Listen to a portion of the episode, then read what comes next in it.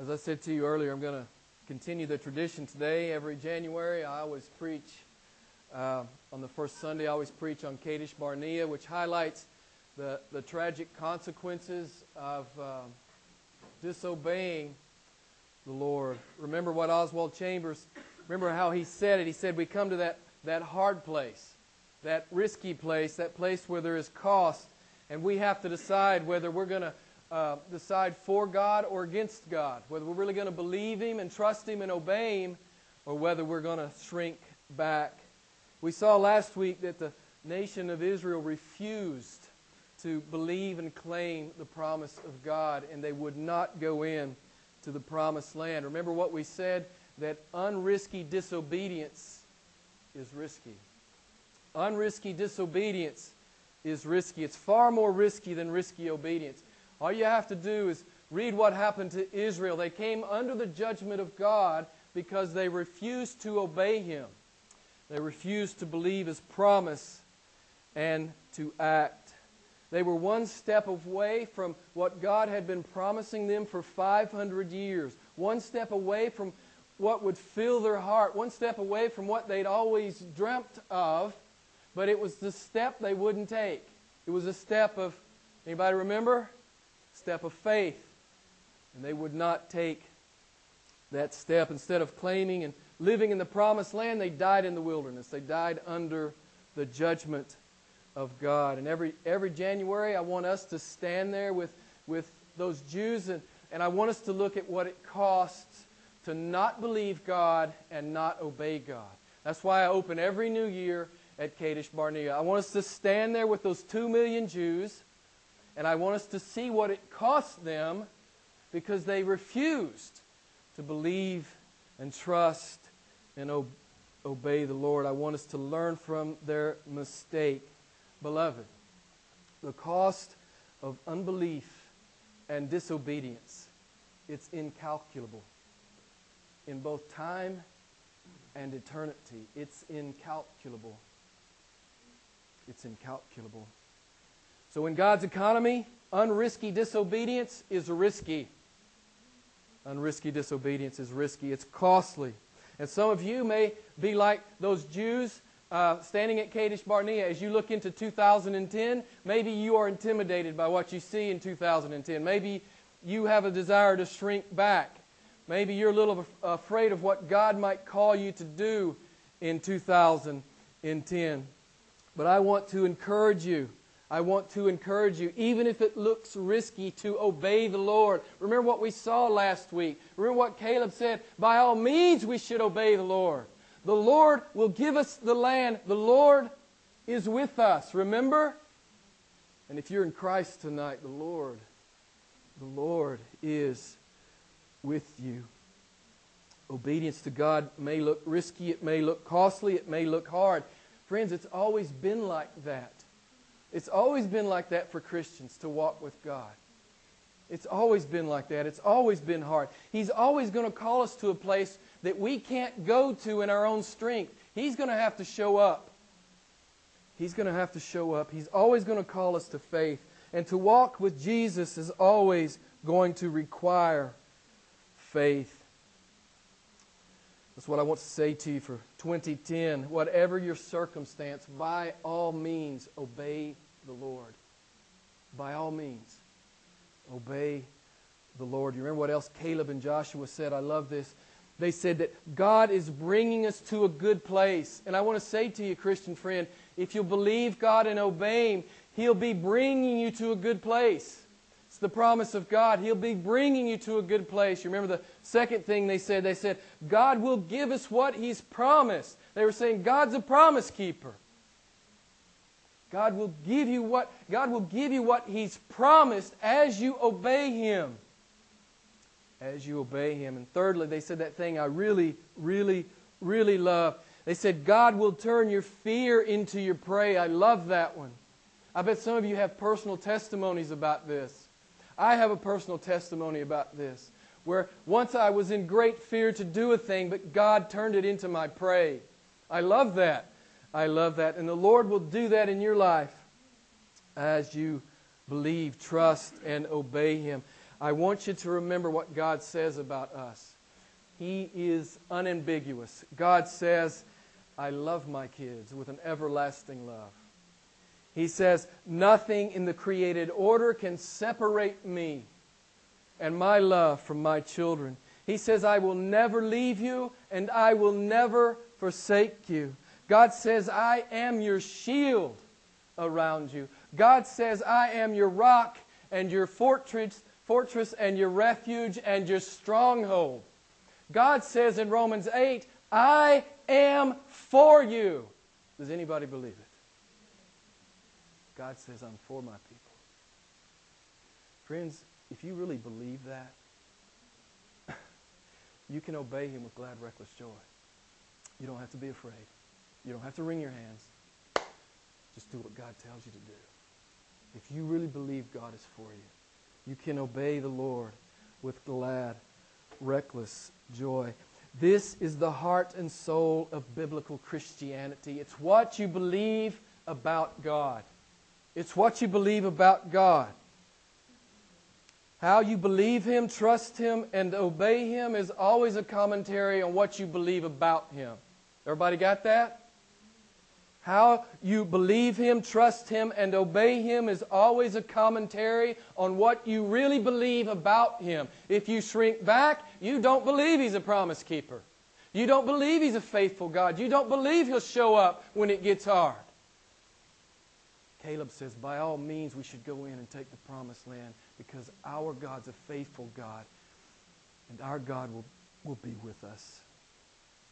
Do you believe, friend, that God is willing and able to keep his promises to you in 2010? Do you believe that he's a promise keeper? Obeying God with glad, reckless joy is, is as easy as exhaling if you really believe that about him. What you believe about God will be on display in your life in 2010. So I'm asking you tonight take a mental inventory. What is it that you believe about Him? We're going to see tonight that He's a faithful promise keeper. But what is it that you believe about Him? What you really believe will be on display with your words and your deeds in 2010. So I'm going to keep a tradition today. Follow up Kadesh Barnea with, which is highlights the tragic consequences of shrinking back from following the Lord. And I want to look at Gideon because I always want to stand there with Gideon in those 300 men outnumbered 450 to 1. And I want to walk down that hill with those men and I want to watch God rout the army because I want to remember that my God is God. He's almighty. He does whatever He pleases, and I'm His Son. And if you belong to Christ tonight, you're His. And you don't have to be afraid in 2010. I don't care what's in front of you. You don't have to be afraid because our God is God. Every January, I want us to see that victory and I want us to see that joy that happens when people just obey God with glad, reckless joy. That's what I'm calling you to, friend. Obey Him with glad, reckless joy you can because He's a faithful God. He's a trustworthy God. Now, I'm going to give you some free stuff. This is just free. This is really not part of the sermon, okay? I'm just going to give you some free stuff. I, I, and, and some of you guys that really pay attention, I do this about twice a year. I try to work this into a sermon twice a year. So here we go. First thing I want to say to you about your God as we go into 2010, remember uh, Genesis 18 14 the Lord asked this question of Abraham Is anything too hard for me? You remember that? You remember the context? He'd come uh, in a theophany. He'd appeared to Abraham and he said, I'm gonna, I'll be back in a year. And he said, uh, Abraham, uh, Sarah will be pregnant and we'll have had a son. And Sarah laughed, right? And, and the Lord said, Why does Sarah laugh? God says, Is anything too hard for me? Friends, I want you to remember there's nothing too hard for the Lord in 2010. Numbers 11, 23. Uh, the people were clamoring for meat. You may remember, and the Lord said to Moses, Is the Lord's power limited? You remember Moses was expressing his concerns that the Lord could provide, ever provide enough meat for this multitude in the middle of a desert. And the Lord said, You will see whether my word will come true for you or not. In Numbers 11:31, the wind, uh, the wind from the Lord brought the quail from uh, up uh, from the sea and surrounded the camp three feet deep. The Lord's word was good. The last thing I want to share with you, Mark 10:27. Jesus said, "With men it is impossible, with, but with God all things are possible." Remember the context. Jesus has said it's it's easier for, for a camel to go through the eye of a needle than for a rich man to enter heaven. And this was quite a stumbling block for the disciples because they believed that a rich man had the, in the first century, they believed the rich man had the, the favor of God. It would be easy for him or easier for him to please the Lord. And the disciples then said, Who then can be saved? And Jesus said, All things are possible with God. All things are possible. And this is what I want to say to you at the beginning of this new year. I want you to be reminded that in your life, in your life, there is nothing too hard for the Lord. I want you to remember that in your life, the Lord's power is not limited. And I want you to remember in your life, all things are possible with God. Friends, if you really believe that, obeying the Lord with glad, reckless joy, it's like exhaling. It's, it's not hard. The problem is, many times, we simply don't believe. And I'm calling you tonight to believe. To believe the Lord maybe like you've never believed Him before. I want it, as I told you last week, I want it to be your best year with Christ. And the way you can guarantee that it will be your best year with Christ is to obey Him. At every turn, obey Him and go with Him with glad, reckless joy. We saw last week that God always drives his children to faith. Why does God always drive his children to faith? Does anybody remember? Why does God drive his children to faith? Hebrews 11:6. Without faith, it is what? Impossible to please the Lord. So he's always going to be pushing you to faith. If you can live your life without God, somewhere along the line you've sat down because He's always going to be pushing you to faith where you need Him. That's what it means to actually walk with the Lord Jesus. And today we're going to see God drive a man named Gideon to faith.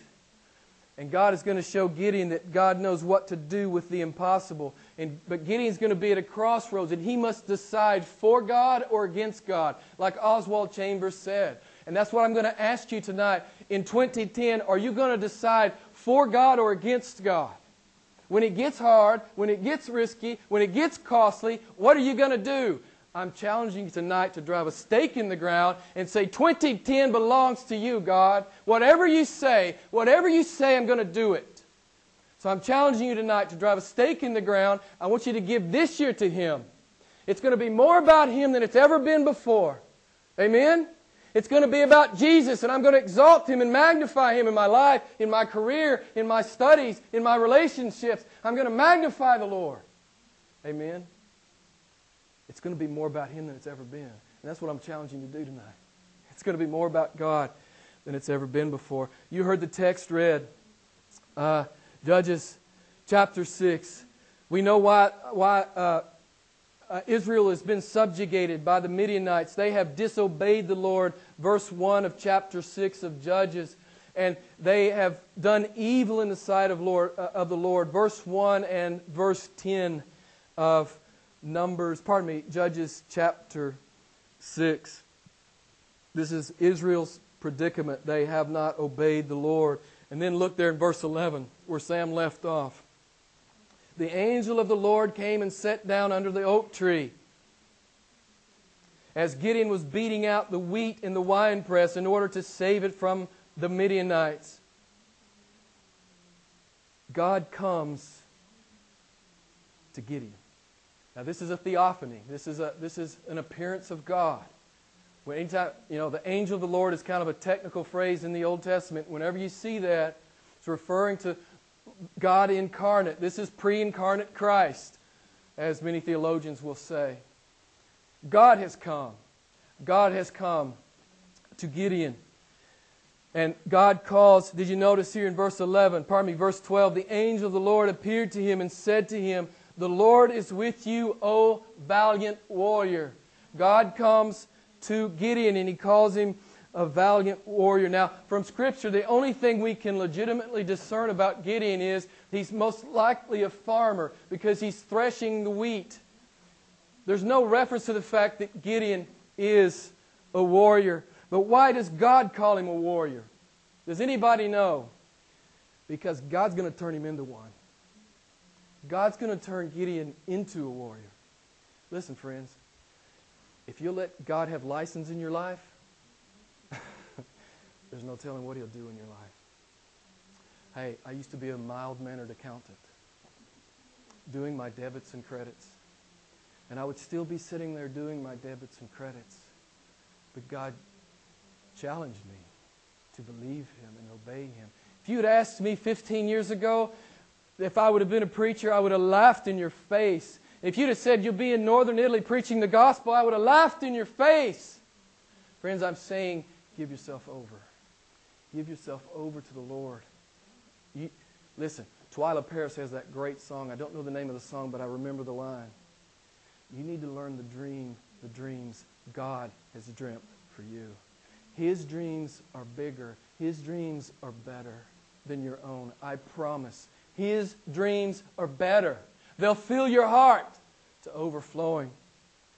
God's dreams are better. And God's going to turn this farmer into a valiant warrior.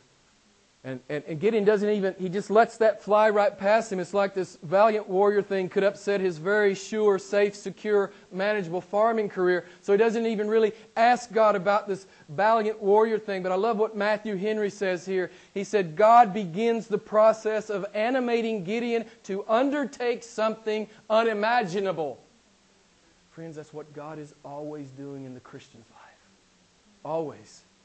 You're not here to do the mediocre and to do the average. You're here to do something that only God can do through His people. That's why we're still here on the planet. He's left us here to magnify Himself through us. That's why we're still here. He is going to magnify Himself through us. So God is going to invite Gideon into the Hall of Fame of faith Hebrews 11. If you go read Hebrews 11, you'll see Gideon there. Verse 32.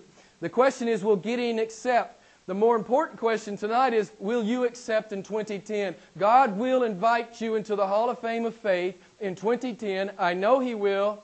I don't know where your hard spot is. I don't know where you struggle, but God is going to uh, challenge you to believe Him in 2010. Let me ask you, will you go with Him? Will you go with him in 2010? Remember what we talked about last week? You remember that Jesus told Peter to get out of the boat. What did Peter do?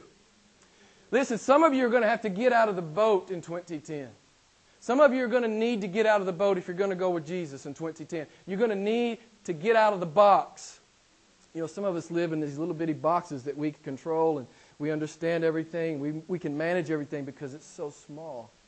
Friends, God's calling you out of that box. Christians don't live in a box. We've been set free, and we live in the power. We live in the power of God. And Gideon asked God a question. Look, asked God a question there in verse 13. He says, Lord, why has all this happened to us? Well, God doesn't need to answer Gideon. The prophet has already told us. You may recall down in, uh, what is it, verse 8, the prophet had come and, and told Israel why they'd been subjugated to the Midianites. So God doesn't give him a direct answer.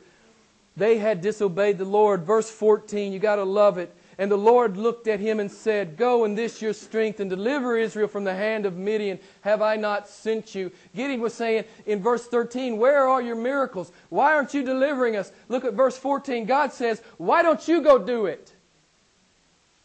I love that. Don't you love that about God? hey, man, don't we all love to complain about the way things are? Don't we always love to, to, to talk about the way things should be? We'll even say, man, we'll pray about it. But then God looks him right in the eye and he says, hey, you go be my miracle, Gideon. You go be my miracle. Some, God's going to say that to some of you in 2010. God's going to say, you be my provision. You be my miracle. I love what, I love what uh, you know, Gideon here, he got, let's see, verse, uh, verse, uh, he looked at him, he said, 14, Go in this your own strength and, and deliver Israel. Have I not sent you? Verse 15, and he said to him, O Lord, how shall I do it? How shall I deliver Israel? Behold, my family is the least in Manasseh, and I'm the youngest in my father's house. What is Gideon doing? He's doing the same thing you do when God calls you to a huge thing. What's that? Looking in the mirror. Friends, when God calls you to do a thing, you're never supposed to look in the mirror. You'll always shrink back. You're supposed to look at God. Amen? You're supposed to be looking at the omnipotent, almighty, majestic, eternal, infinite Jehovah Jireh who says, I will see to it. That's what Jehovah Jireh means. I will provide. Friends, Gideon's looking in the mirror. He's just like you and me. We're not supposed to look in the mirror when God calls us. We're not supposed to look in the mirror. We're supposed to be looking at God. Gideon thinks he's a farmer, but God is going to turn him into a, a warrior. Friends, what I want to challenge you to do in 2010 is I want you to get outside the box. And I want you to leave plenty of room for God to enter into your life and to change it. And to change you. Some of us live in such, like I said, in such a controlled space. There's no room for God to even get in there and change us and change our lives and use us in a mighty way. I want to challenge you in 2010 to leave plenty of room for the Lord to have His way with you. And look what He says here at the end of verse 14. This is the key thing. This is the key thing. Look what God says. God says, Have I not sent you? Have I not sent you? Gideon's asked God, Where are all your miracles? And God says, You go be one. Friends, isn't that awesome? What a great invitation. Have you ever thought that you might be God's provision in somebody's life? You might be God's provision in the church? That you might be the miracle in the church? You might be the miracle in the community? Friends, there are no limitations. With God. The only limitations with God are those are the ones that we set. It's the ones that we set because we won't get out of that little bitty box. We won't get out of that comfort zone. God says, Gideon, you go be one. And again, Gideon's looking in that uh, proverbial mirror. But God says, Have I not sent you? Verse 16, But the Lord said to him, Surely I will be with you, and you shall defeat Midian. God turns farmers into, into warriors, and He turns housewives and students and business people into radical, extravagant word doers. What did we, what did we learn in, in the book of James when we preached through the book of James? If you don't remember anything about the book of James, you have to remember that God causes people to do the word. And God takes simple mild mannered, unassuming Christians and he turns them into word doers, mighty word doers. Friends, I tell you this all the time. You're a vapor.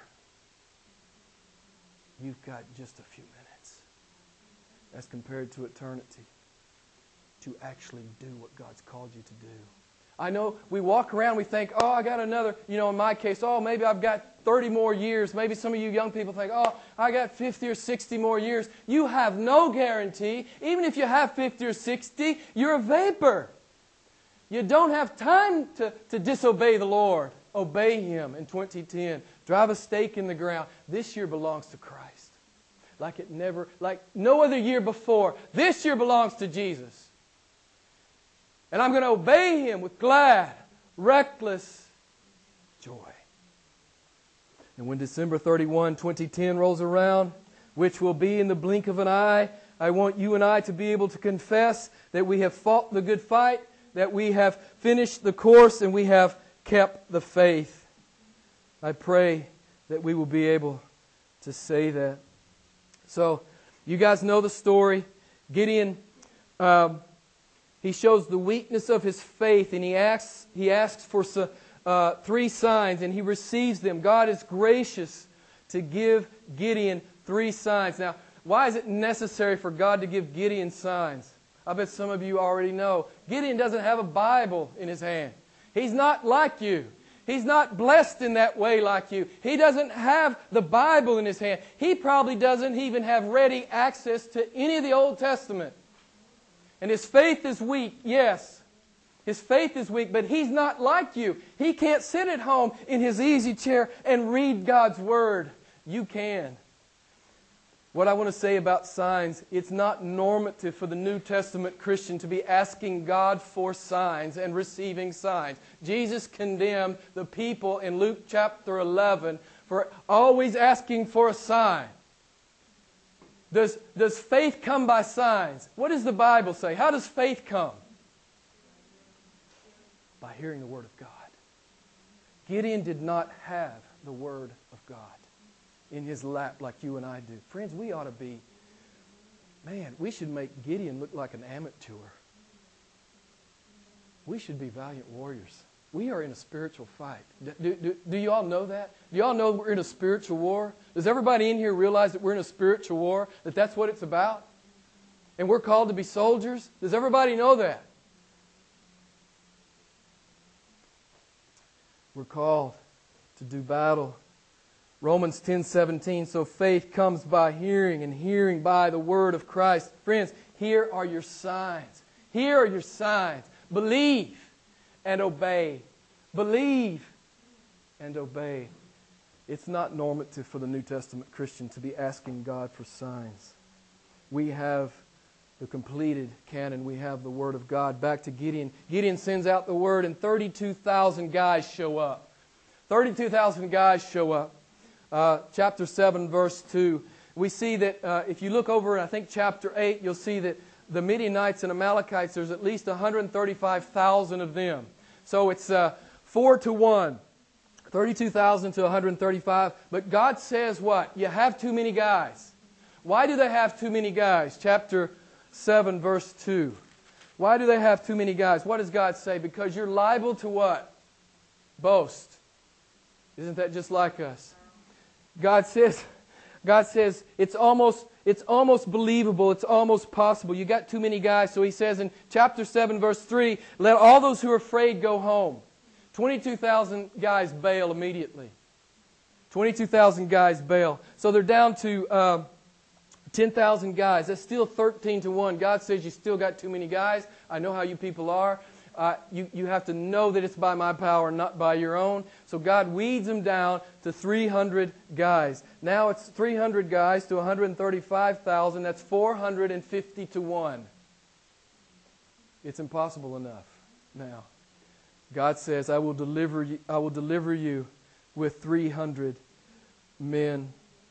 It's impossible enough. And God is driving Gideon to faith. God's saying to Gideon, and He's saying to you and I tonight, is anything too hard for me? He's saying, Is the Lord's power limited? And he's saying, All things are possible with me. If you believe that, living our New Year's resolution, obeying God with glad, reckless joy, it will be like exhaling this year. If you re- really believe your God is awesome and He's reliable. So I'm challenging you in 2010 to live like that. What does God say in both the Old Testament and New Testament multiple times? How does, what does God say about how his children live? Anybody remember? My children what? Live by what? Faith. It's always by faith. It's never not by faith. It's not by sight. It's by faith. It's never by sight for God's people. It's always by faith. My righteous one shall live by faith.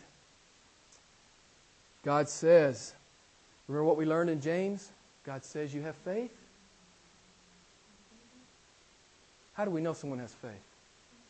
What does James tell us? James chapter 2. By your deeds. God says you have faith. Where are your works? Faith without works, he says. What did God say? It's worthless. It's worthless. It's what God says. That's, those are not my words, those are the words of God. He says it's worthless. I'm challenging you, friends, 2010, be a doer, be a warrior. Some of us may not be around at the end of 2010. I'm giving you the best challenge you, you've ever received. Any man's ever given you. From the lips of a man, I'm giving you the best challenge you've ever received. obey the Lord with glad, reckless joy in 2010 like you never have before. Man, that's a, I'm giving you a gift. I am giving you a gift by challenging you to really live that way for the Lord. And I promise, if you do, and when you see me in heaven, if you remember tonight, you probably won't.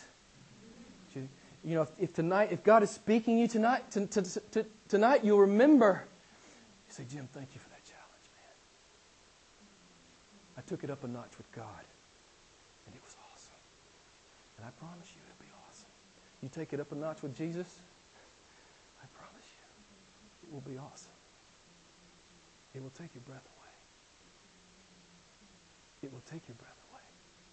You take it up a notch with the Lord. So, what are the realities here? These guys, look, I won't read it. I know I'm, I know I'm pretty jazzed up, and I'm probably going too long, so I'm going to try to, you know, wind it down a little bit. But if you look here in chapter 7, verse 16 to 18, they got 300 guys. They got some trumpets. They got some pitchers. They've got some torches. And they've got a team cheer for the Lord and for Gideon. That's all they got. Now, that this army, it's 135 well armed soldiers. I mean, they have like real weapons.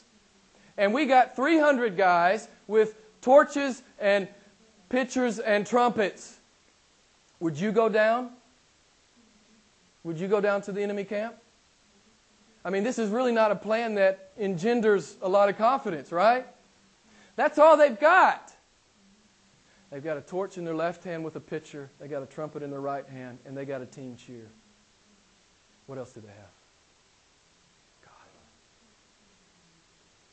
It's an awesome plan because God is with them. God is with them. Friends, God brings us to a place, Oswald Chambers calls it that crossroads, and we discover who we really are in those moments. We discover if we're really men and women of faith or not, or if it's just been all talk and all show. Oh, it's easy for us to sit in here and nod and, and affirm what's being said. That is never the test. The test is what you do out there. And I'm challenging you in 2010. I'm challenging you to do it huge out there. To magnify Jesus Christ. Friends, you have to decide for God or against Him. There's never any middle ground. We talk about it all the time. There's never any middle ground with God. There's never any middle ground. You're either going to go down to the camp against the enemy soldiers or you're going to run. There's no middle ground. And these guys go down. These 300 men go down. And chapter 7, verse 22, chapter 8, verse 12, God routed the enemy. God routed the enemy. And what I want you to, to try to put yourself in the, these men's sandals, and I want you to feel their exhilaration. Do you feel it?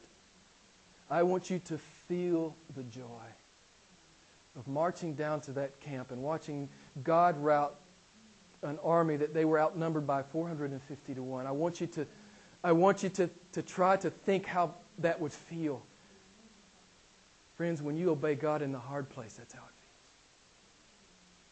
That's how it feels. God is faithful. God says, My righteous ones shall live by faith. God says, My kids live like I'm really God. Let me ask you, friend, can, can those around you see that God is real because of the way you live your life? God says, My kids live in such a way that those around them know I am real, I am alive, I am omnipotent, I am reliable, I am faithful.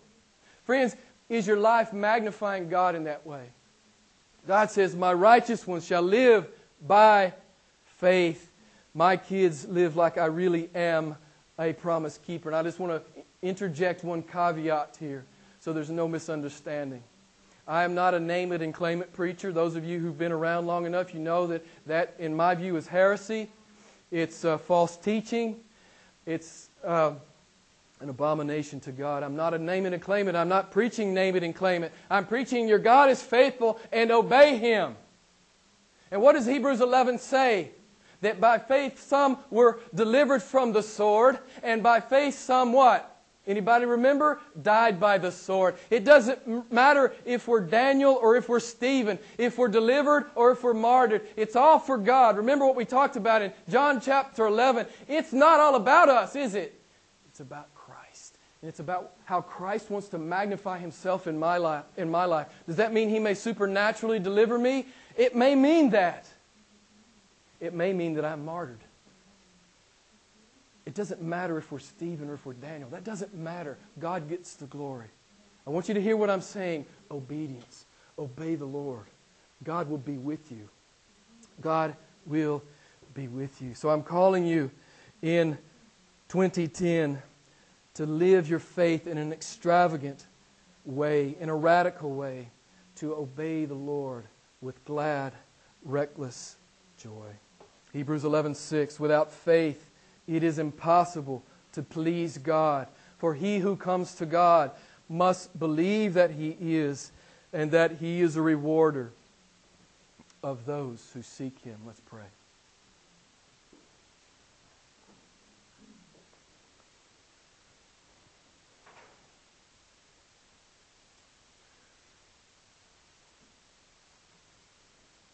Oh, Father, I pray we hear you. And I pray we believe you. Father, I pray that there be many tonight in this room who have decided to drive a stake in the ground. 2010 belongs to you. It belongs to you like no other year in my life. It belongs to you.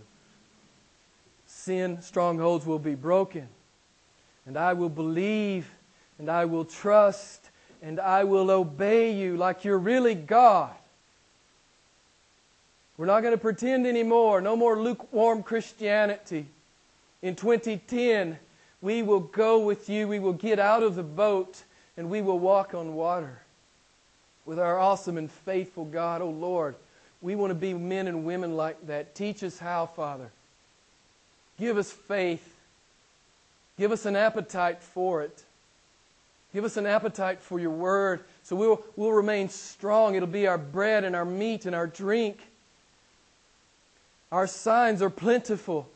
Our promises are plentiful. They're in the Word. Lord, help us to be mighty in the Word. Help us to be word doers. For we know that pleases you. We know it pleases you. You tell us that your kids live by faith. Oh God, that's our cry tonight. Help us to live by faith. Teach us to live by faith. I mean, really for these few moments that we have on the earth. May we learn to obey you with glad, reckless joy. We pray this in the beautiful name of our Lord and Savior, Jesus Christ. Amen. We're going to celebrate the table tonight. And uh, I think all you guys know we, uh, we have open communion here. All who have uh, professed faith in the Lord Jesus Christ as Lord and Savior and have followed Him in believers' baptism are welcome to partake of the bread and the cup. You know how we do it. Prepare your hearts while Tyler and Jessica play. Um, get your heart in the right place. Don't come to the table in an unworthy manner. I warn you of this because Paul warns the Corinthians don't come to the table unless you come in a worthy manner. Repent of your sin in good conscience, laying it aside. Coming to remember and rejoicing in what Jesus has done for you personally. He's on the cross for you personally. Let's remember it and celebrate it. It's holy, it's awesome, it's breathtaking. Let this not be a ritual for you. Remember how much He's loved you. Remember what He's done for you. God help us, it's not a ritual to us. God help us, we remember what an awesome Savior we have. So prepare your hearts. And as they play, come up and take the cup and the bread, go back to your seat, and when they finish playing, I will read a text, and then we will partake of the elements, okay?